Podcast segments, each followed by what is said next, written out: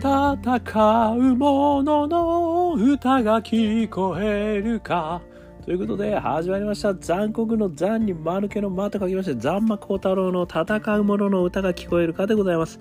この番組はイノベーションを起こしたい人何かにチャレンジしたい人そんな人たちのために送る番組でございます。私株式会社イノプロビゼーションの代表させていただいたり株式会社 NTT データのオープンイノベーションエヴァンジリストをさせていただいたりしております。さてさて本日はですね2022年8月28日、えー、日曜日の夜ということでございますので明日からですねまた月曜日が始まるね、憂鬱な時を過ごしている私みたいな形でございますけれども、ね、そんなに憂鬱ではありませんね、えー、毎日楽しく過ごさせていただいております。今日はですねあのよさこいって皆さんご存知ですかね。よさこい。ね知らない人いないですねきっとね。あのお祭りですよね。よさこい祭りみたいな形で。私あの北海道出身でございますのでよさこいソーラン祭りっていうんですかね。ちょっと正確な名前あれですけども。あれはですねあの何回か遭遇したことがありですね。ものすごい迫力でですね圧倒されたことがあのありますね。でそれがですね実は今日あのよさこい。ちょっと正確な名前原宿表参道。元気祭りスーパーよさこい2022という形でですね。えー、表参道もしくは原宿渋谷の NHK 付近で開催されたんですよね。で私たまたまですねちょっと見に行く機会に恵まれましてあの道端で、えー、まあ、応援をねあのさせていただいたわけでございますけれどもまあ素晴らしかったです。これあれですかね？もしかするとやっぱりコロナかなんかでねなかなかできない機会もあったのかしらとも思ったんですがあのー、もう何十人ぐらいですかね？やっぱ多いところでは50人ぐらいなんですかね？まあ人数も決まってるのかもしれませんけどちょっと正確なことは分かりませんけどもすごいこう素敵な着物をアレンジした衣装ですよね。でそれにこう手になりなり子っていうんですか？あれは持ったりあの傘を持ったりね。あの非常にこう和風かつ、えー、て言うんでしょう。曲もですねそういう意味で和風な曲もあればそれをアレンジしてですねかなりあのファンキーな感じになってる曲とかですねいろいろあるんですよね。だからもうあのその出しのこう音響車にこう引かれてその30人から50人ぐらいがうわーってもう一緒に一糸乱れぬあの踊りを繰り広げると。それがあの着物が全くすごいそれぞれが工夫したですね着物を着てですねしかも掛け声とともにこう踊ると。これがですねやっぱりものすごい迫力だったんですね。すごく良かったですね。私の世代だとですねあのこういうのを見るとですね本当にちょっと年がバレてしまいますけど、まあ別にバレてるんですけど一世風靡セピアねあの覚えてる方いらっしゃいますよね。もちろんですよね。私が学生の頃はですねまさにあの道道に押されて出てきたみたいななんかちょっとキャッチフレーズがあってあの えっとギバちゃんですよね。ギバちゃんが確かその中にいてまあ私あれにめちゃくちゃ感動したのを覚えてるんですよね。一世風靡セスピアが出てきたけどすごい感動した。ちょっとあれを彷彿するんですよね。私あの時に本当に感動してやっぱりこう日本古来の伝統のものがすごいこう現代とですね結びついているみたいな。でそこにやっぱりこうあれなんですかね。やっぱり日本の何かこう血が騒ぐと言いますか。何かねこう原始的な何かこうふつふつと湧き上がるものをこう刺激されるんですかね特にね民謡とかあの聞くわけではないんですけどね というでちょっとその不思議な感覚があるんですよね。で私これを見た時にですねあのちょっといくつかですねこうよさこいって何でこんなあの突然ではないですけどもあの始まったのかっていうところちょっとウィキペディアで見させていただいたんですよね。それでまたちょっとあの感動いたしましてですねちょっと今日取り上げさせていただいているということなんですがこのよさこいですね。実はそのあのもともとは高知県ですね、えー、高知県の民謡。でそこの当県のよさこい祭りというのがですねあの始まってたということらしいんですがそれがですねこの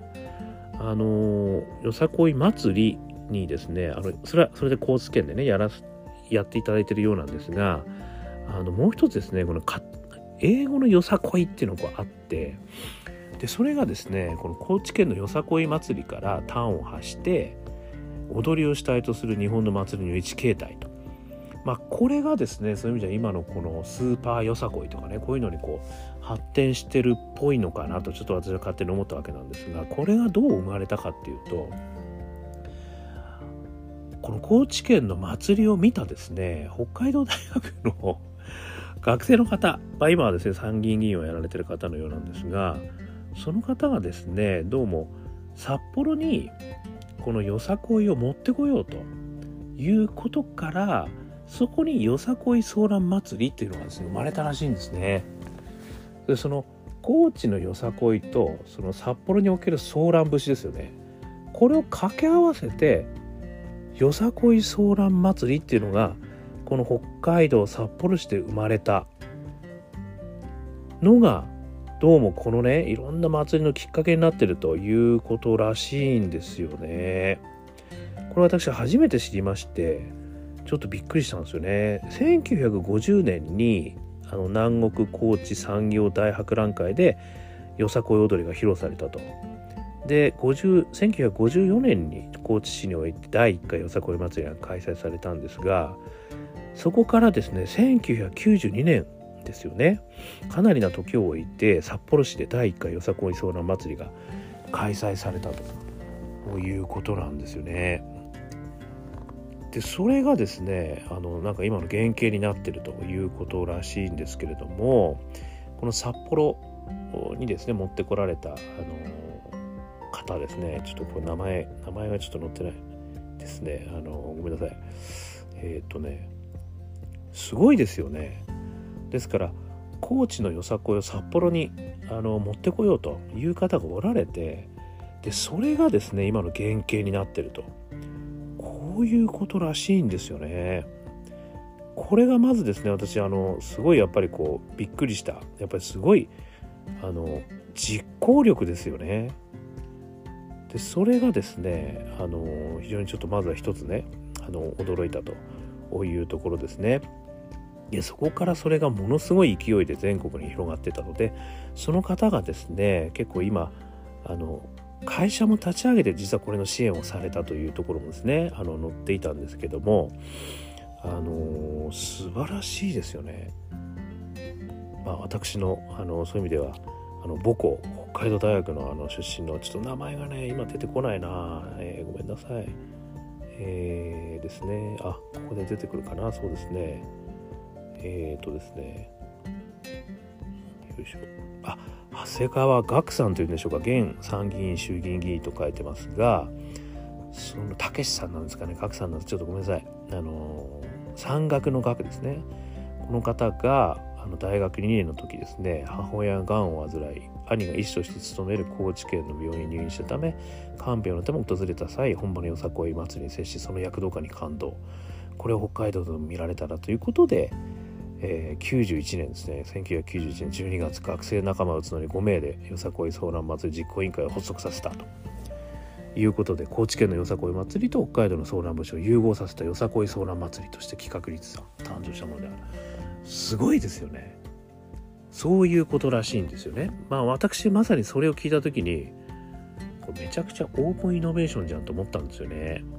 だから高知県にある意味伝統的にあるよさこいそれを他の地域に持っていくことによってねあの新しいものが生まれそしてそれが全国に広がったっていうそういうオープンイノベーション祭りなんですよ。これ。私オープンイノベーションフェスティバルって言ってましたけどまさに祭りのオープンイノベーションなんですよ。ちょっとこれで感動しました。そしてここからですねヒントを得まして私このよさこい祭りっていうんですかねこの文化から日本型オープンイノベーションってこういうことなんじゃないのかなっていうのがですねすごいいいヒントがここにいくつもあるなっていうことで私なりにここから私の単なる解釈ですね3つの日本型オープンイノベーションの形っていうのをですね。ちょっとここから気づかせていただきましたという話をしたいと思います。1つ目。地方かける地方ですね。これ先ほどの話の通り高知のあのよさこい祭りかけるに札幌のソーラン節なんですよね。でこれよさこいソーランでこれを掛け合わせることによって新しい祭りのオープンイノベーションが生まれそれが日本全国に広がったってことなんですよね。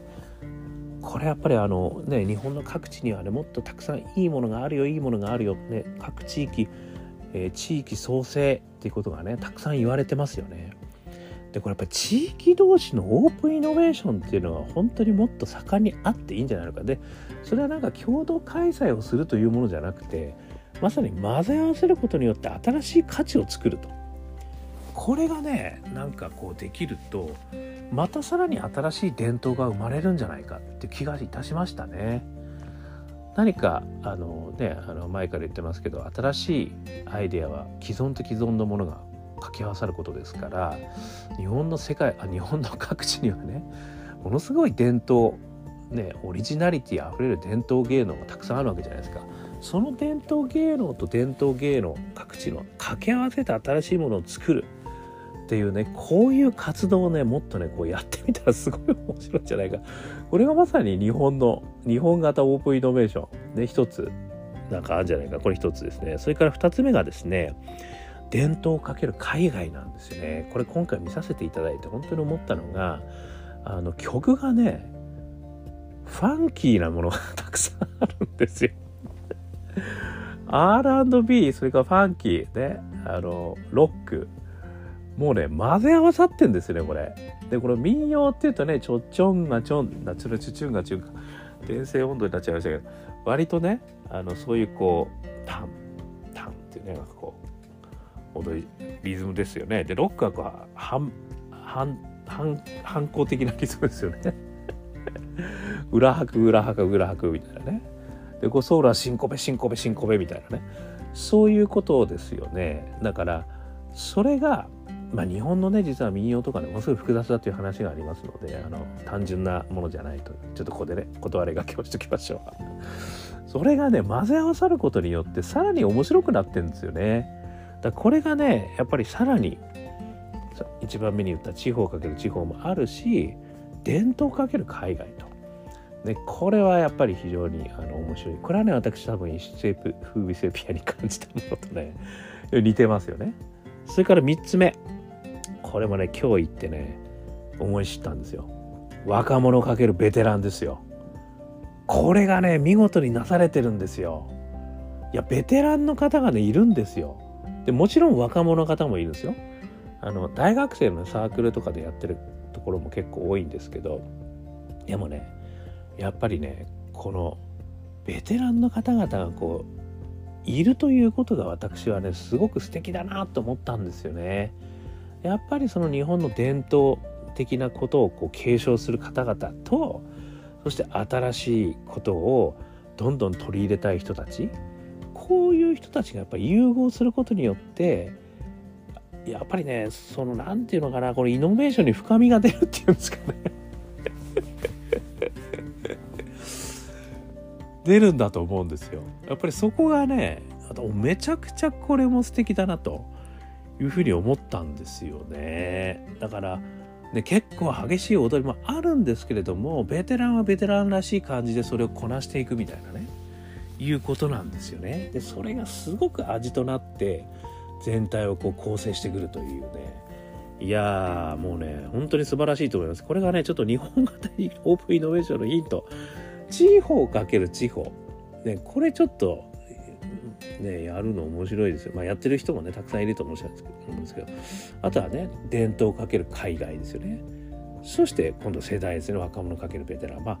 これがね、やっぱりオープンイノベーション、結構ね、あの、日本型と言わなくてもいいのかもしれないですけど、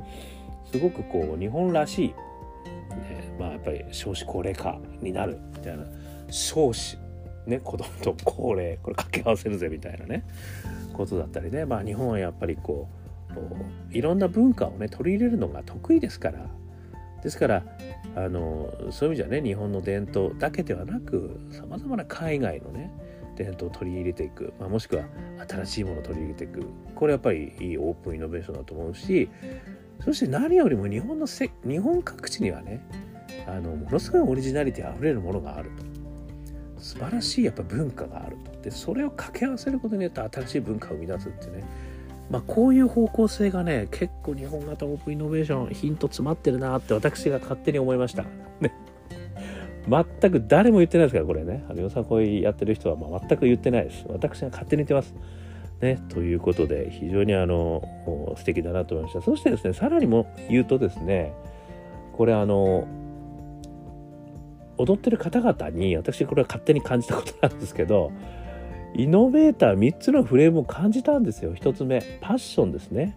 もうパッションリミッター超えてるんですよねみんな。しかもそれは自分自身の意思でめちゃくちゃ楽しんでやってるんですよ。これがやっぱりねあのまずはパッションとしてのあるべき姿のリミッターを外せっていうことですね。そして2つ目仲間。でやっぱりねその仲間とね一糸乱れない形でやるんですよ。だそれがまた感動を呼ぶんですよね。仲間と一緒にやってるぜ感がねやっぱりすごい。そして3つ目大義。これはもう踊っている人も見ている人もみんなもう忘れて元気になろうぜっていう感じなんですよね。あの言ってないですよ別にそういうことは。でもねもう見ててわかる。もうみんな元気でやっていきましょうみたいな。ね。それがやっぱりね大義なんじゃないかって溢れてるんですよねそういう大義がということで私は勝手に感じてしまいました。そして、ね、まあ、このやっぱりね、イノベーター3つのフレームがね、みんなあるんですよ。だ誰もがイノベーターになるってことだと思います。もうこの、ね、やっぱよさこいをやるとかね、こういう、あの、やっぱオープンイノベーション的なものに携わってる人たちっていうのは、やっぱり誰もがね、イノベーターになるんですよ。私はそう思いました。そしてね、やっぱり何よりもパッション、このリミッターを外して姿ね、こういうことにねやっぱり嫌おなしにね感動が生まれるわけですよ。いい悪いじゃないんですよもうね。リミッター外して自分のパッションぶつけてる姿。これだけでもうみんな人は泣くんですよね。人はじゃない私私が泣くんです。でも私泣きました本当にもう感動しちゃって。ということでですねやっぱりこういう熱こそねイノベーションを生む力でみんなその力を十分に持っているということをひしひしと感じましたという話でございました。で、ぜひともですね、下にですね、原宿表参道元気祭りスーパーよさこい2022、あとはウィキペディアよさこい、ウィキペディアよさこいね、これあの、英語のやつね、あの貼ってありますんで、ぜひぜひ見てみてください。えー、今日はですね、あの、嬉しいことがありましてですね、あの、私の、えー、こんな勝手なお話をですね、聞いていただいたあの方がいらっしゃって、えー、そのコメントというかあの Facebook でですねあのお話をあの本間さん本間舞さん ねあのよかったですみたいなことね言っていただいてもう本当嬉しかった。私こそ本当ありがとうございましたということでねあのなんかねあのここで交流が始まったっていうのもね何かのご縁なのかなと。このセレンデプティをですね是非とも私もあの生かしていきたいなと。こんなねイノベーターの方にあの知り合えることがあのレスキューランジェリーをね、やられてる方、えーと、23個前にですね話してるんでぜひ見てください皆さんその方からねコメントもちょっといただいてあの Facebook であのつながりとね、えー、シェアもいただいて嬉しい限りでございます本当にありがとうございます、ね、こういう新しいまた出会いがねあのあるとすごく嬉しいですのでもしよかったらねコメントねえー、いただけたら嬉しいです。アンカー .fm 毎日話してますんでよかったら登録してみてください。ね、それから Facebook とかね、いろいろやってます。Twitter もやってますよ。なのでコメント、いいね、ね、ぜひぜひいただけたら嬉しいです。またそこからね、セレンディプティな出会いをしていきましょう。そして、我がアカペラグループ、香港ラッキーズの中年ワンダーランド。ね、これは元気が出ますよ。え、中年不思議国ということで、あの、ウェブサイト、検索していただくと、ストリーミングサイト出てきますんで、よかったら聞いてみてください。そして、一人からでもイノベーションできるぜ。ね、えー、これまさにねこれのあのよさこいスーパー、えーと、よさこいソーラン祭りをね札幌で始められた方のようにですね一人からでもできるんですよ、ね、イノベーションは。ということを書いた本があります。オープンイノベーション21の秘密。ね、これも書籍今んとこ載ってると思いますんでよかったら見てみてください。私は書きましたよ。ということで今日も聞いていただきましてどうもありがとうございました。それでは皆様頑張りましょう。また明日